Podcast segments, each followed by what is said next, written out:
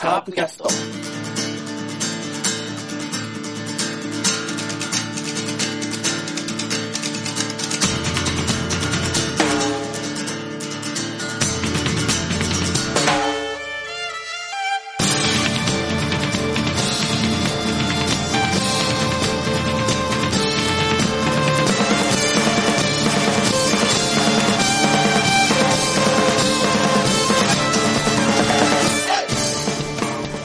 カープキャストです。えー、今日はですね、2020年2月25日の火曜日に収録しております。で、えっ、と、今週はですね、ちょっとあの、セブンさんがちょっと収録が難しいということで、まあ、僕に任せる、えっと、私、ラロッカに任せるということで、ちょっといろいろな選択肢はあったんですけど、ちょっとあの、今日は一人喋りにさせてもらいたいなと思って、えーこんな形の収録になっております。で、なんとですね、カープキャスト今日で230回目ということになりましてですね、まあ、えっ、と、2015年の1月からスタートして、まあ、ここまで来たということなんですけども、えっ、と、僕が参加したのは2017年の3月からということで、今日がですね、まあ、2020年の最後の、あ、2月の最後の週ということなので、まあ、言ってみれば、丸3年を迎えた、僕にとってはね、僕にとっては丸3年を迎えた放送ということになりまして、まあちょっとぜひ、まあ、来シーズン、来シーズンじゃない、今シーズンに向けてね、今シーズンのカープキャストに向けてのちょっと思いみたいなのをちょっと喋りたいなと思いまして、えっ、と、こんな形にしております。で、まあ、この3年間ですか ?3 年間ってことは、まあ、普通に週間ずつやってると、150回の放送ってことになるわけですが、えっとですね、僕が参加したのはですね、108回目からになります。で、今日が230ってことは、えーその間123回放送があったということになりますね。まあ、だから、まあね、ちょこちょこね、あの、放送飛ばしたりなんだりしておりますので、まあ、3年間中、ちょっと半年ぐらいはちょっと放送を飛ばしながらやってきたという感じで。で、しかもその123回のうちですね、僕はですね、なんと97回参加しているということになっておりまして、まあ、要は、もう半年ですね。要は僕からするとこの3年放送してるとはいえ、丸1年分は休んでいるという感じになっておりましてね。まあ、まだまだだなと 思うんですが、まあなんでそんな休んでるのかって言いますと、まあいろいろ理由はあるけど、その一つは、要はぐずってるんですわ。ちょっと、うん、今日はね、出たくないよ、みたいな楽器を、ね、あの、なんだ、あの、登校拒否の生徒みたいな感じでね、やってる時もありましてね。まあ、えっ、と、そんな感じなんですけれども、まず2017年からですね、僕は参加したんですがね、僕2018年にものすごい頑張ったんですよ。っていうのはですね、まあ、これはね、ちょっとぜひ、あの、聞き返して、2018年のシーズンの部分を聞き返していただきたいと思うんですけどね、相当いろんなことをね、あの、ちゃんと野球を見てですね、こうじゃないか、ああじゃないかっていう語ってですね、僕からすると、だから、尾形監督と、うねコーチと、僕と共に3人4脚でね、この年で優勝したというぐらい思ってるぐらいちょっとね、熱を入れて僕は2018年シーズンはね、駆け抜けたと。で、シーズン終わった後に、まあ燃え尽きたわけですわ、一回ね。プラス、あのーこれは僕がまだメールで参加してた時代なんですけど、2016年のまあ25年ぶりの優勝の時に、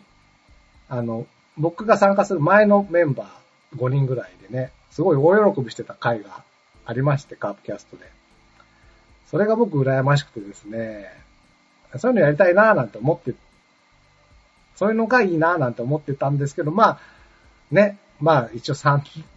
優勝3年目となりますといろんなね、そのファンの中に温度差があって、まあ聞いていただけるとわかると思いますが、まあ、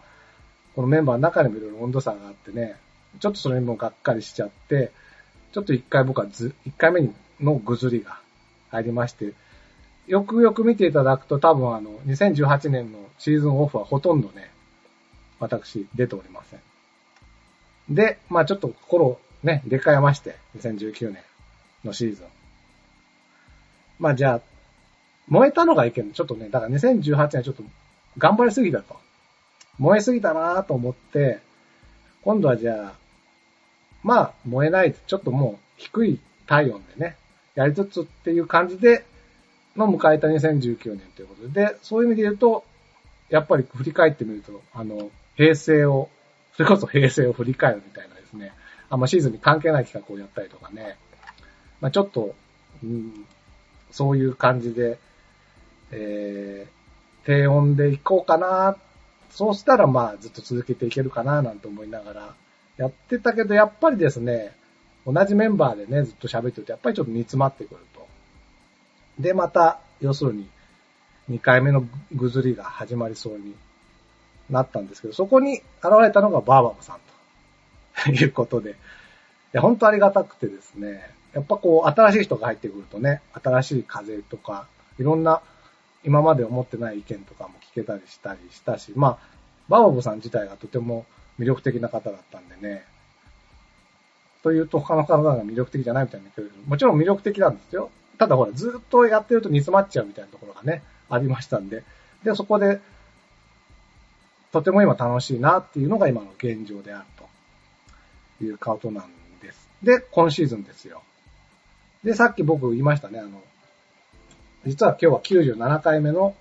出演であるということをお話ししたと思うんですけどね。つまりですね、これは今日入れてあと4回で、あくまで僕らのか個人のことではありますが、100回になるわけですよ。出演がね、カープキャストの。で、まあ、これはね、ずっと言わなかったですが、実はこの100回って、ある時期からちょっと結構なモチベーションに僕はしてたわけです。100回までは頑張ろうみたいなね。なので、別に、だから100回越したら、またぐずるよっていう話じゃないですけれども、わからないと。今はモチベーションはあるけど、もしかしたらまた、100回越したらまた急にパッタリ出なくなったりとかね、ぐずり出すみたいなことがね、わかんないですよ、僕は。自分がわかりませんので。なきにしもある。まあ、こうやってぐずってぐずって生きてきたんでね、こういうような状況にな、まあ、見えてないとは思いますが、そんなにまあ、こう、勝ち組ではないですよね。はっきり言ってね。なんて思っておりましてですね。えー、まあそういうことで、えー、なんですけどもね。まあ、さっきも言ったようにね、いろんな燃え尽き症候群であったり、メンバーとの温度差とかね、いろいろ、ぐずる原因はいろいろあるんですけどね、一番の原因があるんですよね、僕にとって。それは、まあもともと僕、そそもそも、いろんなポッドキャストのリスナーであって、その中で、まあ、メール書いてたカープキャストで拾ってもらったみたいなところがあるんですけれども、まあやっぱりね、まあ今もね、いろんなスポーツに限らずいろんなポッドキャストを聞いてるんですけれども、まあ、どれを聞いてもね、どんなポッドキャストを聞いても思うのは、僕は最下位だなと。喋り手として。もう、すべてのポッドキャストの喋り手。まあ、あとはラジ、最近ではラジオトーカーなんてね、ラジオトークなんかも聞いてますけどね。ラジオトークの喋り手と比べて、まあ、ダントツの最下位だなと。それはもう、ね、頑張っ、頑張ってもこれは塗り替わんのあるなと。僕は本当に昔から喋るのは下手ですから、ね、こんなぐだぐだもう8分も喋ってるんでね、そんな感じなわけなので、本当に、まあ聞いてる方にもね、ずっとご迷惑をおかけ しているとは思うんですけれどもね、うん、まあだと思ってるんですよ。で、それはもうね、ちょっと、無理そうだなと。で、ここ最近、ことに言葉も出てこないし、こう、頭には出てるんだけど、それが何だっかっていうとすぐ言葉に出てこなくてね。まあ、毎回毎回こう、がっかりしながらやってる。がっかりって僕ががっかりじゃなくて聞いてる人はがっかりですけどね。ということなんで、まあ、その代わりと言っちゃなんだけど、そういうもう、ダントツ最下位だというのをもう自覚しておりますので、その分ですね、まあ、カープキャストに出させていただくという意味においてですね、まあ、なんとかね、その、他の放送とかね、まあ、要はテレビとかラジオとかにはない話とかデータとか話題とかをなんか一回の放送で一つはね、挟み込んで、ああ、ちょっとはまあ聞いてよかったなと思えるようなね、回にしたいなって思っていつもやっておるわけですわ。うん。で、まあ、ただその、特にデータのことなんですけど、まあどうも、専門家からとか山安さんから僕はデータのとこだと思われてるようですがね、基本的に僕は文系なものですから、基本的にというかもう根っからの文系なんでですね、もうデータつって言っても、本当思いつきで、なんかこう、サイトとかを見て、思いつきで、あ、なんかここ調べたら面白いかなっていうところを本当にね、電卓片手にですよ。もうフォアボールの数とかだったらもう一人一人のフォアボールの数書き出して一個ずつ電卓で足し算していくぐらいの、そのぐらいのね、ことなわけですね。やってることっていうのは。もう文系電卓派ですわ。まあそんな感じなんでね、もう100回もやってるとね、もうない。もうないんですよ。だで、逆にですね、だから文系としてのね、僕は威力を発揮した回っていうのがあると思ってて、自分の中でね、一番好きな回っていうのがありまして、まず第1位は167回の応援歌を、に、替え歌を作ろうみたいな回があったんですけどね、167回かな？の中盤ぐらいからやった企画なんですけどね、これ僕実は自分の中ですごい気に入ってはいるんですよ。ぜひも聞いてない方はちょっと聞いていただきたいなと思うんですけども。で、第2位は191回のカープ川柳と。もうね、本当に楽しかったです。カープ川柳の回はね。ただまあ、この両企画ともですね、まあ、直接は言われてないけど、案にもういいよと。メンバーにもね、言われてる感じなんで、まあもうや、ちょっとね、川柳もう一回やりたいなと思ってるんですけどね。うん、ちょっとあの、他球団のファン呼んで、球団対抗みたいにやろうかななんてね、夢もね、あるんですが、まあまあ、こんな感じなんでですね、とにかくない、もうね、ない。アイディアはないと言ってもいいでしょうね。で、まあ、振り返るとね、やっぱり一番楽しかったなって思うのはね、こう、カープキャストを聞きながら、リスナーとして聞きながらね、僕が書いたメールを投稿して読まれてる時だったなとも思うわけですよ。あの時は、その時もね、もう、本当にね、あの時は優勝するかしないかみたいな、2016年のシーズンは僕はメールで完全に参加し、まあ僕は参加してるつもりでしたけどね、参加してて、もう、もう残ってないかな、あの、iPod チューンだとちょっと残ってないかもしれないですけどね、大体僕怒ってたのは、あと、何カード勝ち越して何カード負け越しても優勝できますよ、みたいなね。ややこしいことをね。それも完全に電卓ですからね。2勝1敗と1勝2敗を、で、どんどんこっちかけて、こあと、だから、10カードと10カードだったら、こっちは2かけて20勝で、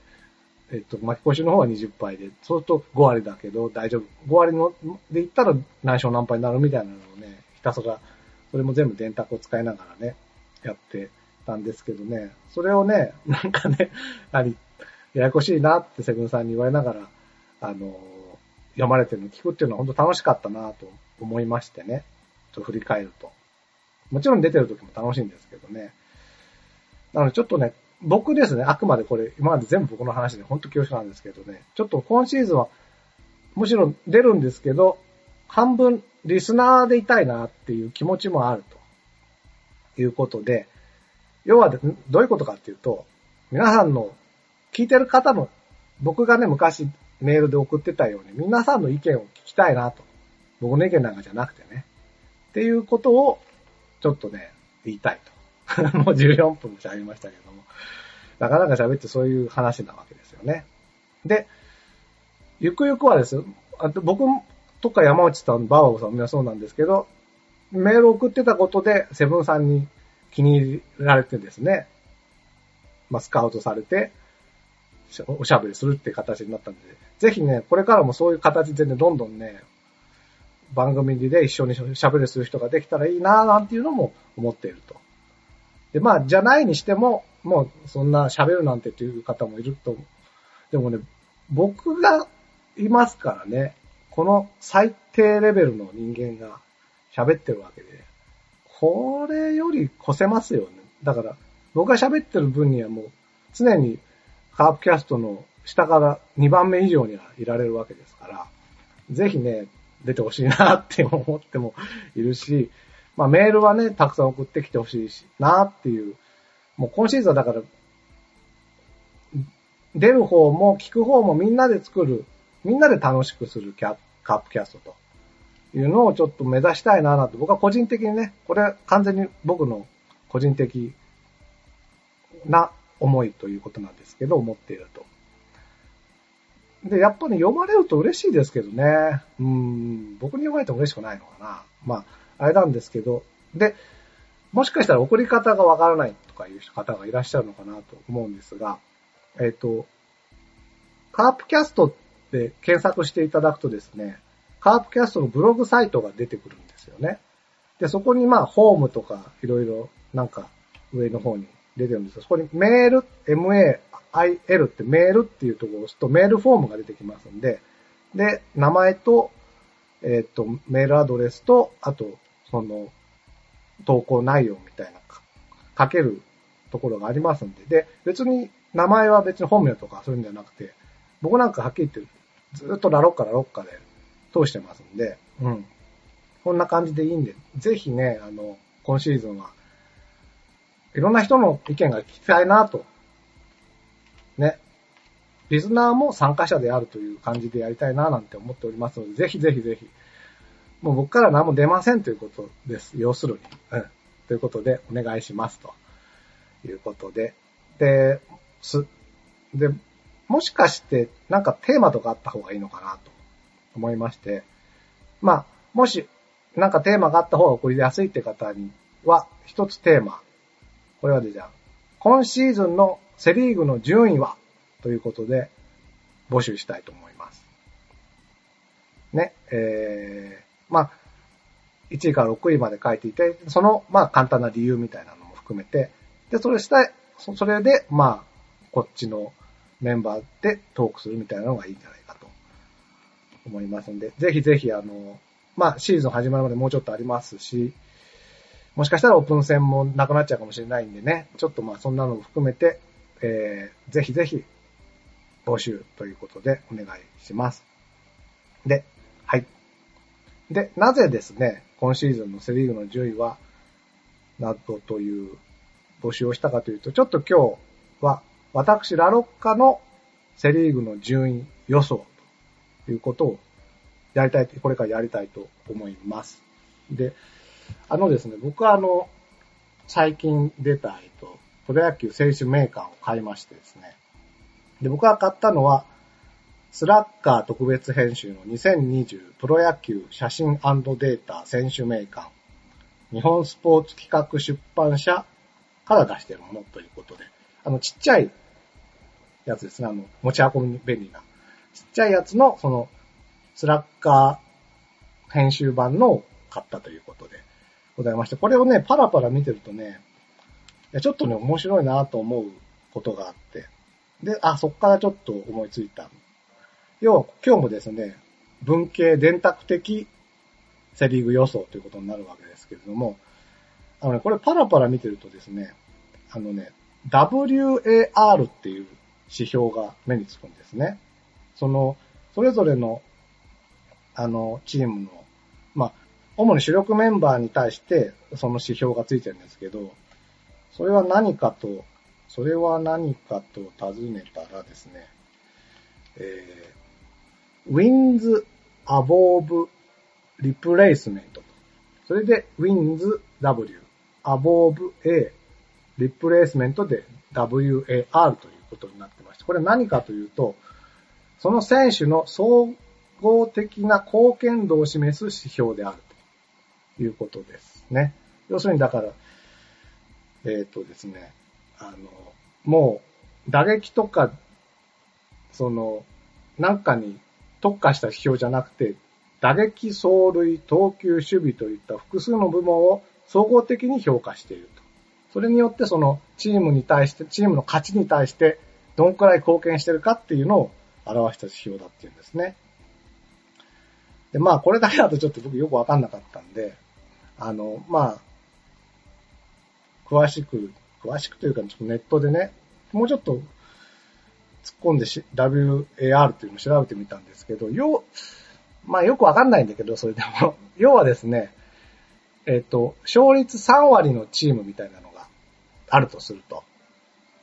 しょ、あの、その構成メンバーでやる、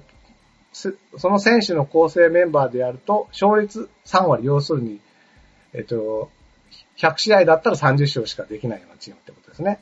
勝率3割のチームがあるとして、それと比べて、そこの勝率3割のチームの選手と比べて、えっ、ー、と、該当選手はどのくらいプラス、もしくはマイナスの貢献度がチームに与えられるかと。要するに、その人によって勝率3割のチームがどれだけ勝ち星を上積みできるかの貢献度みたいな話のようなんですね。ごめんなさい。ちょっともし文系ですので間違ってたらごめんなさい。まあ、なんかそんな感じでした。要はですね、あの、例えば WAR2 っていう人がいた場合、2っていう選手がいた場合はですね、その勝率3割のチームのそこのポジションの選手とその人が入れ替わったら、その、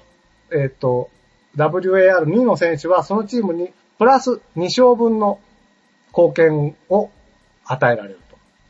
二勝分貢献できるぐらいの力があるというような指標のようなんですね。うん。まあ、要はだから、貢献度ということで、そのチームの勝ちへの貢献度ということで、まあ、ちょっと今日はや、えっ、と、お話ししたいと思うんですが、まあ、えっとですね、で、どん、その、目安みたいのがあって、その WAR。えっとですね、まず、0.0っていうのが、その、WAR0 っていうのが要するにその勝率3割のチームのセカンドだったらセカンド、ファーストだったらファーストみたいなことなんですけれども、ピッチャーだったらピッチャーって感じなんですけど、まあ、要は、だから、0割、勝率3割で終わってしまうっていうチームは、まあ、ちょっと弱いよね。まあ、要するにまあ、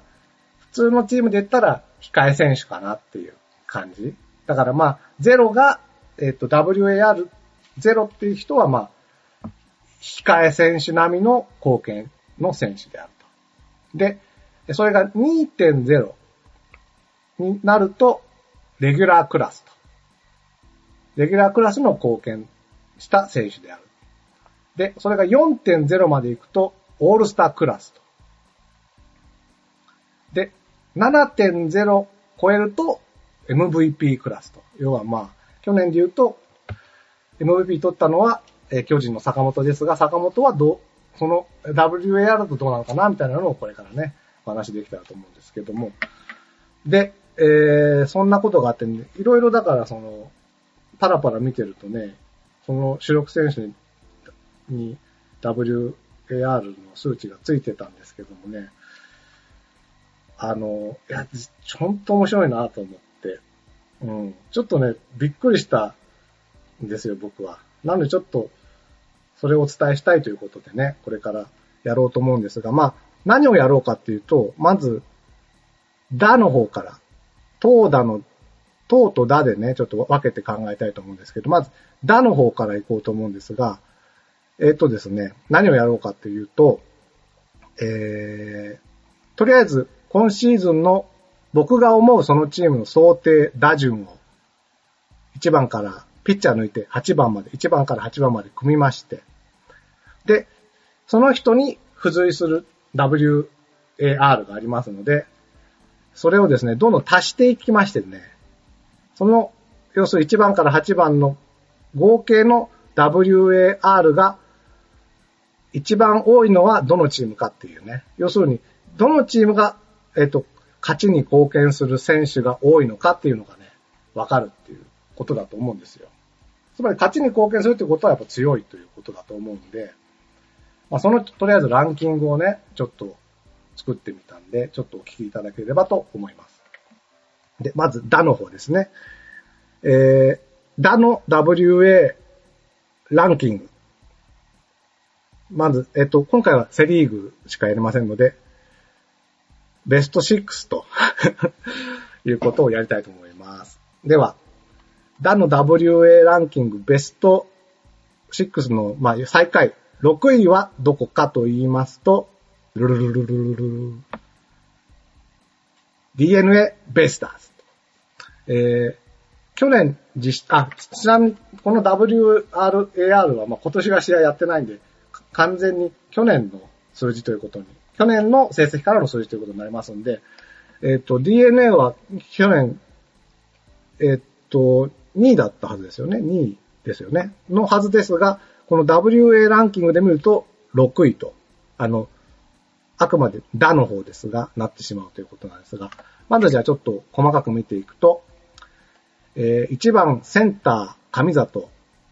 WA2.3 2番ショートヤマト0.6 3番サード宮崎0.7 4番セカンド外1.9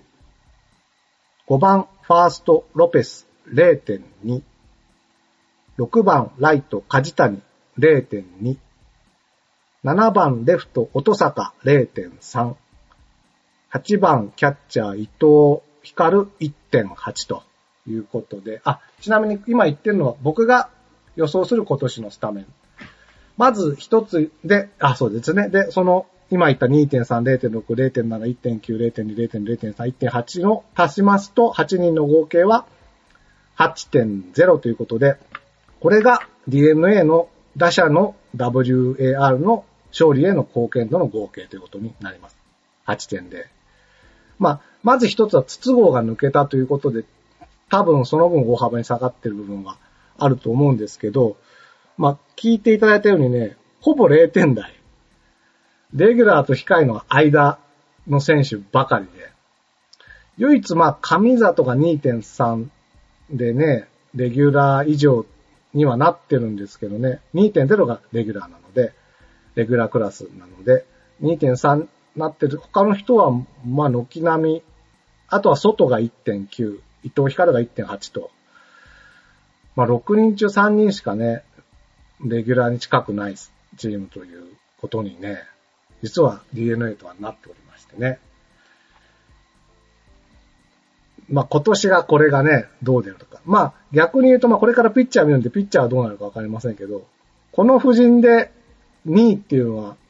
相当ラメンス監督の采配がいいのかもしれないっていうのもありますけどね。はい。では、続いて第5位。5位は、ルルルルルルル阪神タイガースとということで、えー、あ、えっ、ー、と、これから、えっ、ー、と、今年の僕が思う想定打順と、えー、それぞれの WAR を言っていきますと、1番センター近本1.8。2番、セカンド、糸原、1.6。3番、ライト、糸井、1.5。4番、ファースト、ボーア。で、ボーアはちょっと去年いなかったものですから、あの、まあ、全く、あの、WA もないので、一応ここはあの、マルテのが去年、えー、WAR が2.3だったので、一応マルテの2.3を仮にボーアに与えておきますということで、ボーア2.3、えー、5番サード大山2.3、6番、ここがね、ちょっと迷いまして、レフト、高山か福留かと。思ったんですがですね、まず高山の WAR が1.0、で、福留の WAR が意外と低くて0.8という感じなので、一応高い方をね、基準にした方がいいかなと思って、まず6番レフト高山の1.0を取ります。で、7番キャッチャー梅の3.7。で、8番ショート北条0.4と。で、えー、合計すると、えー、14.6のチームの、え、チーム全体の勝利への貢献度になるということでございます。さっき DNA が8.0だったんで、まあ、プラス6ですよね。まあ、基本 DNA が0点台が多かったのに比べると、阪神はまあ、1.8、1.6、1.5と近本、糸原、糸井とかね。まあ、さっき言った高山も1.0。で、ちょっと低いのは北条の0.4っていうのがあるんですが、まあ大体レギュラーに近い人たち。そしてやっぱりね、一番高いのはキャッチャー梅野が。まあこれはもちろんその打だけじゃなくて守備とかね、そういうのも含めての指数なので3.7と。もうちょっとでオールスタークラスの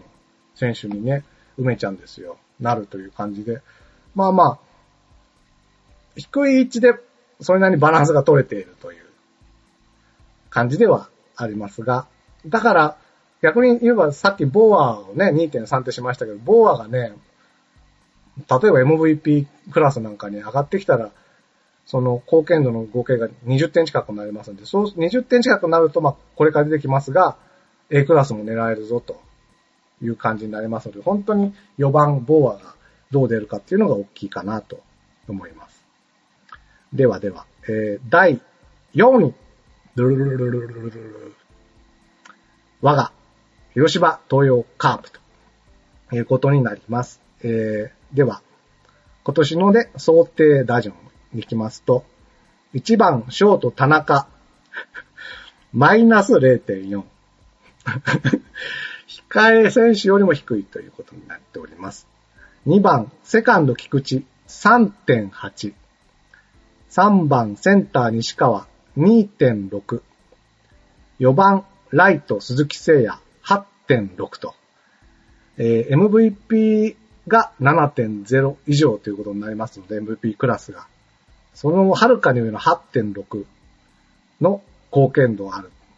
WA があるのが鈴木誠也で、実はこの8.6はセリーグ最高でありますね。で、5番、えー、サード、ペレラと。で、まあ、先週私がね、一緒一押しで、一押しというか、押さざるを得なくなったペレラなんですけれどもね、まあ、ペレラも阪神のボーアと一緒で、あの何ですか？今年の実績はないもんですから、あ、ごめんなさい。去年の実績がないのでね、一応、どうしようかなと思ったんで、一応まあ、去年で言うと、松山の位置に当たるかなと思ったんですが、松山はですね、マイナス0.1ということで、まあ松山入れちゃうとね、下がっちゃうんで、ちょちょっとまあ、ペレラはだから0.0と、未知数0.0ということにしたいと思います。で、6番、セン、あ、ごめんなさい、6番レフト、長野0.1。まあ、野間も考えたんですが、野間は0.0ということで、まあ、一応0.1でもいい長野に、をとりあえず置いときました。で、7番キャッチャー相沢4.2。で、8番、えー、ファースト安倍0.5と。まあ、本当はね、ファースト堂林を置いてもいいかなと思ったけど、ちょっと堂林はですね、もうこの、あの、プロ野球年間だと主力選手に入れてもらえなくてですね、主力選手じゃないとちょっと WAR がね、もう貢献度も測れない選手になっちゃったなっていうことのようなので、とりあえずまあ、安倍の0.5入れますと、えー、合計すると、貢献度の合計は19.4と。これがセリーグ4位ですね。19.4になりましたと。で、まあ、やっぱりさっきも、ざっと見るとさっきも言ったように鈴木誠也の8.6というのがね、まあ、3分の1ですよ、鈴木誠也で。このチーム。だから、鈴木誠也がいなくなったらもう、3分の1分の貢献度が一気になくなっちゃうっていうことは、要はまあ、3分の1勝てなくなるってことでしょうね、多分ね。どうなんだろう。わかんないですけどね。で、だから本当に落差が激しい、このチームは。田中、マイナス0.4ね。で、長野0.1、安倍0.5っていうのに対して、まあ、鈴木誠也の8.6もそうですけど、まず菊池の3.8、これもオールスター級。で、相沢の4.2。もうこれオールスター超えです。4がオールスターなので。で、あとは、意外と低かった西川が2.6。まあ、レギュラーよりちょい上みたいな。レギュラークラスの、まあ、中堅みたいな感じなんですけどね。まあ、フォアボール見ないからかな。あとはまあ、守備のね、守備がまあそんなに評価されないのかもしれないけど。まあ、とにかくだからね、ほんと鈴木誠也のチーム、で、それを菊池と相沢が支えるというチームなんでね。ぜひぜひ。まあ、多分変動ないかな、今年。だ、ペレラか。そうか。ペレラがもしだから、それこそ貢献度が、ね、あの、まあ、4、5ぐらい言ってくれたら、20、えっ、ー、と、総合の数字が25ぐらいになりますから。総合というか合計が25ぐらいな25になると、優勝も近いかなっていう。だからペレラ次第。ボーア次第、ペレラ次第って言っておりますけれどもね、この下位チームに対してはね。ということで。一応だからまあこれは WA から見る打の順位ですけどね。では、その打の順位の第3位は、読売巨人軍、ジャイアンツですね。では、えっ、ー、と、僕の思う今年の想定打順をいきますと、1番、吉川直樹。あ、ごめんなさい。1番、セカンド、吉川直樹、0.4。えー、2番、ショート、坂本、7.3と。ちなみに、7.0が MVP クラスなので、まあ、7.3ということで、坂本が MVP 取るのは、まあ、問題ない、問題ないというか、まあ、順当ではあるが、でも、8.6の鈴木がいるぞ、ということですね。3番、センター丸、6.0。これも MVP とオールスターの、まあ、中間。MVP、しかも MVP よりっていう、やっぱいい選手ですね、丸。4番、サード岡本、1.8。うん。5番、レフト亀井、3.1。岡本より亀井の方が、去年は貢献していると。6番、ライト、陽大館、0.7。7番、ファースト、大城、0.3。8番、キャッチャー、小林、1.0と。えっ、とね、大城ファースト小林キャッチャーにしたのは、あの、いろんなパターンをかん、あとですね、セカンド吉川にしたのもですね、まあ、田中俊太とか、いろいろいるんですけど、まあ、この並びが一番 WAR が高かったということで、この今の打順にしましたので、まあ、他のね、田中俊太とか若林とかセカンドに入れてもそんな変わんないし、住谷キャッチャー住谷にしても、大城にしても、まあでもね、小林のはね、やっぱり、えっ、と、大城は0.3、住谷は0.8で、小林は1.0なんで、やっぱキャッチャーとしても小林は貢献度は高いと。巨人の中ではね、となりますので、まあ一応この打順、まあどうなるか。あと、新しい外人とか取ったのかもわからん、あの、シャ、シャークの人とかね。何回聞いても覚えられないんだけど、とか、と、まあその辺の活躍度合いではわからないですけど、一応僕の想定した打順の合計は19.7と。WAR 合計は19.7。ということで、えー、もうちょっと20ポイント。だから、例えば、えっ、ー、と、亀井とか陽大館に代わって、その、新しい外人が入って、それこそ5点台、6点台なんて出したら、もう、ポーンと20、合計が25点とかになりますんで、まあ、優勝も近くなるかなと。みんな外人頼みかね、わかんないですけど。まあ、とりあえず、一応でもまあ、19点ならほぼ20っていうのは、A クラスにはいけそうだなという感じが巨人ということになります。で、では、あと上位2つですね。第2位、ヤクルトスワローズと。あ、ドゥルルル言いますだけど、ヤクルトスワローズ。まあ、やっぱり打のチームなんでね、えー、では、ヤクルトの僕が思う想定打順を言いますと、1番、ショート広岡0.8。2番、センター青木4.2。3番、セカンド青木8.0と。ちなみにこの8.0はセリーグ2位ですね。聖夜が8.6で山田が8.0と。4番、サード村上2.8。5番、ライト雄平0.6。で、6番、ファースト、坂口。で、去年なしで、えっ、とね、ちょっとね、他にファースト入れられそうな人がいなかったので、ちょっとここはゼロということにさせてください。で、7番、山、えー、レフト山崎0.1。8番、中村雄平キャッチャー3.4と。で、え、合計は19.9。ということで、2位ということになっております。で、えっ、ー、とですね、このチームが大きいのは、まあ、バレンティンが抜けたんですね。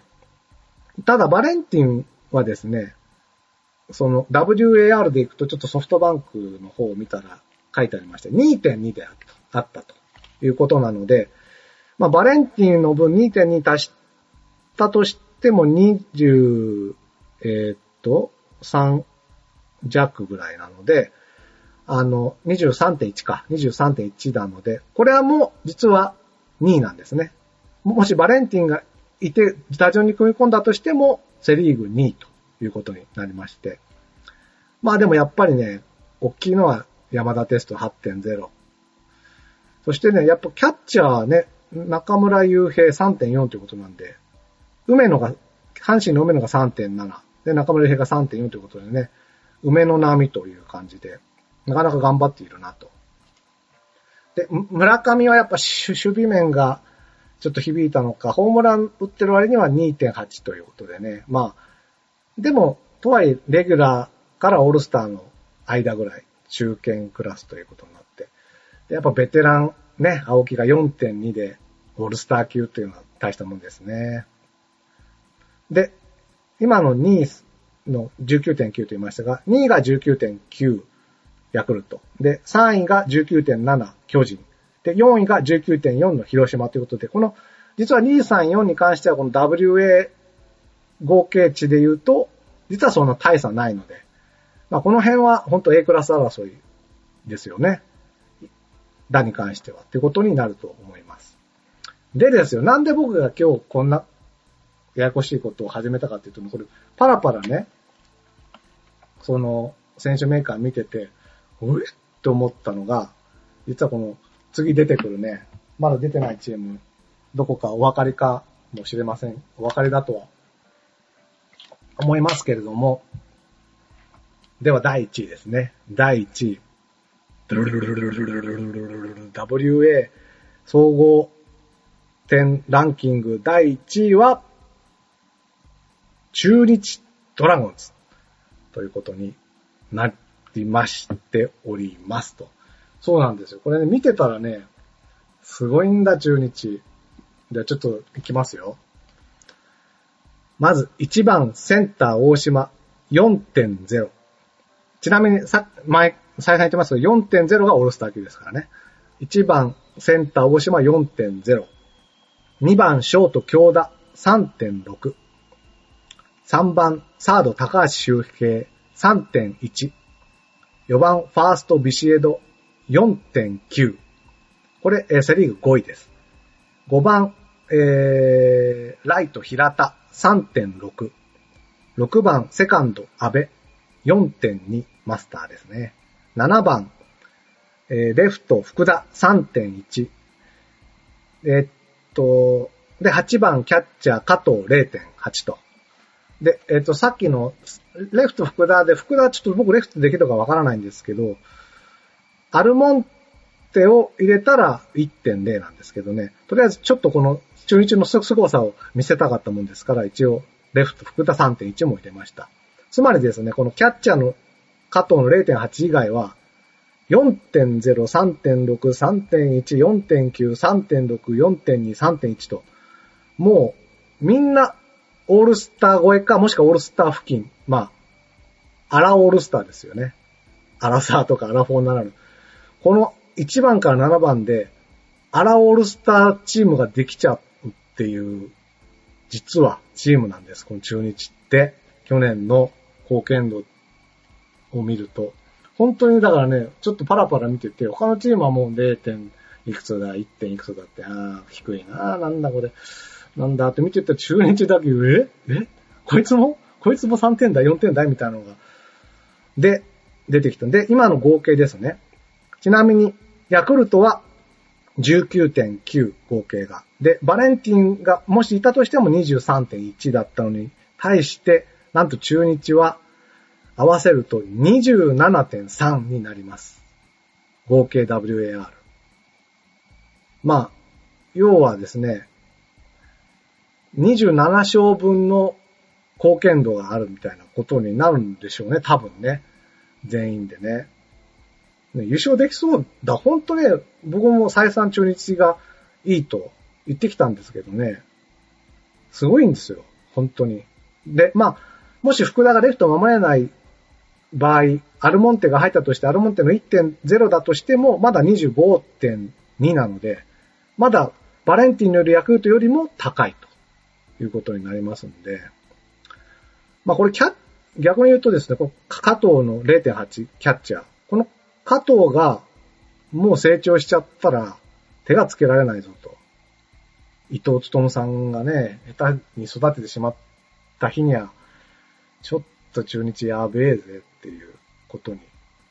本当これをお伝えしたくて今日はこれをやったって感じなんですけれどもね。ということで、まとめると、打に関して言いますと、優勝は中日。2位がヤクルト。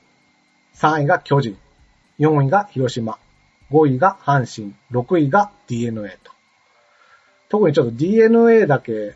8点という一桁台なので、足してもね、全員を足しても。いやー、まあでも、そこをラミちゃんが頑張るのか。実は、そ のラミちゃん本当すごいのかもしれないので、ちょっとそこも注目ですね、と。で、今度はじゃあピッチャーの方ね。ピッチャーの方を見て、等の方を見ていきたいと思うんですが、ちょっとね、ピッチャーはですね、いろいろ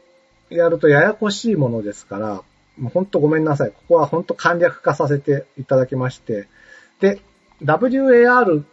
書いてあるのが基本的に主力の選手だけで、で、中継ぎをサイトかもう誰だかよくわかんないのでね、どうなるのか。なので、ちょっとそこは置いて、とりあえず去年の成績から見る先発5番、5本柱との AR、ごめんなさい、WAR の合計で順位をつけたいと。本当ごめんなさい、思います。許してください。ということで、えー、まずですね、その要するに先発5本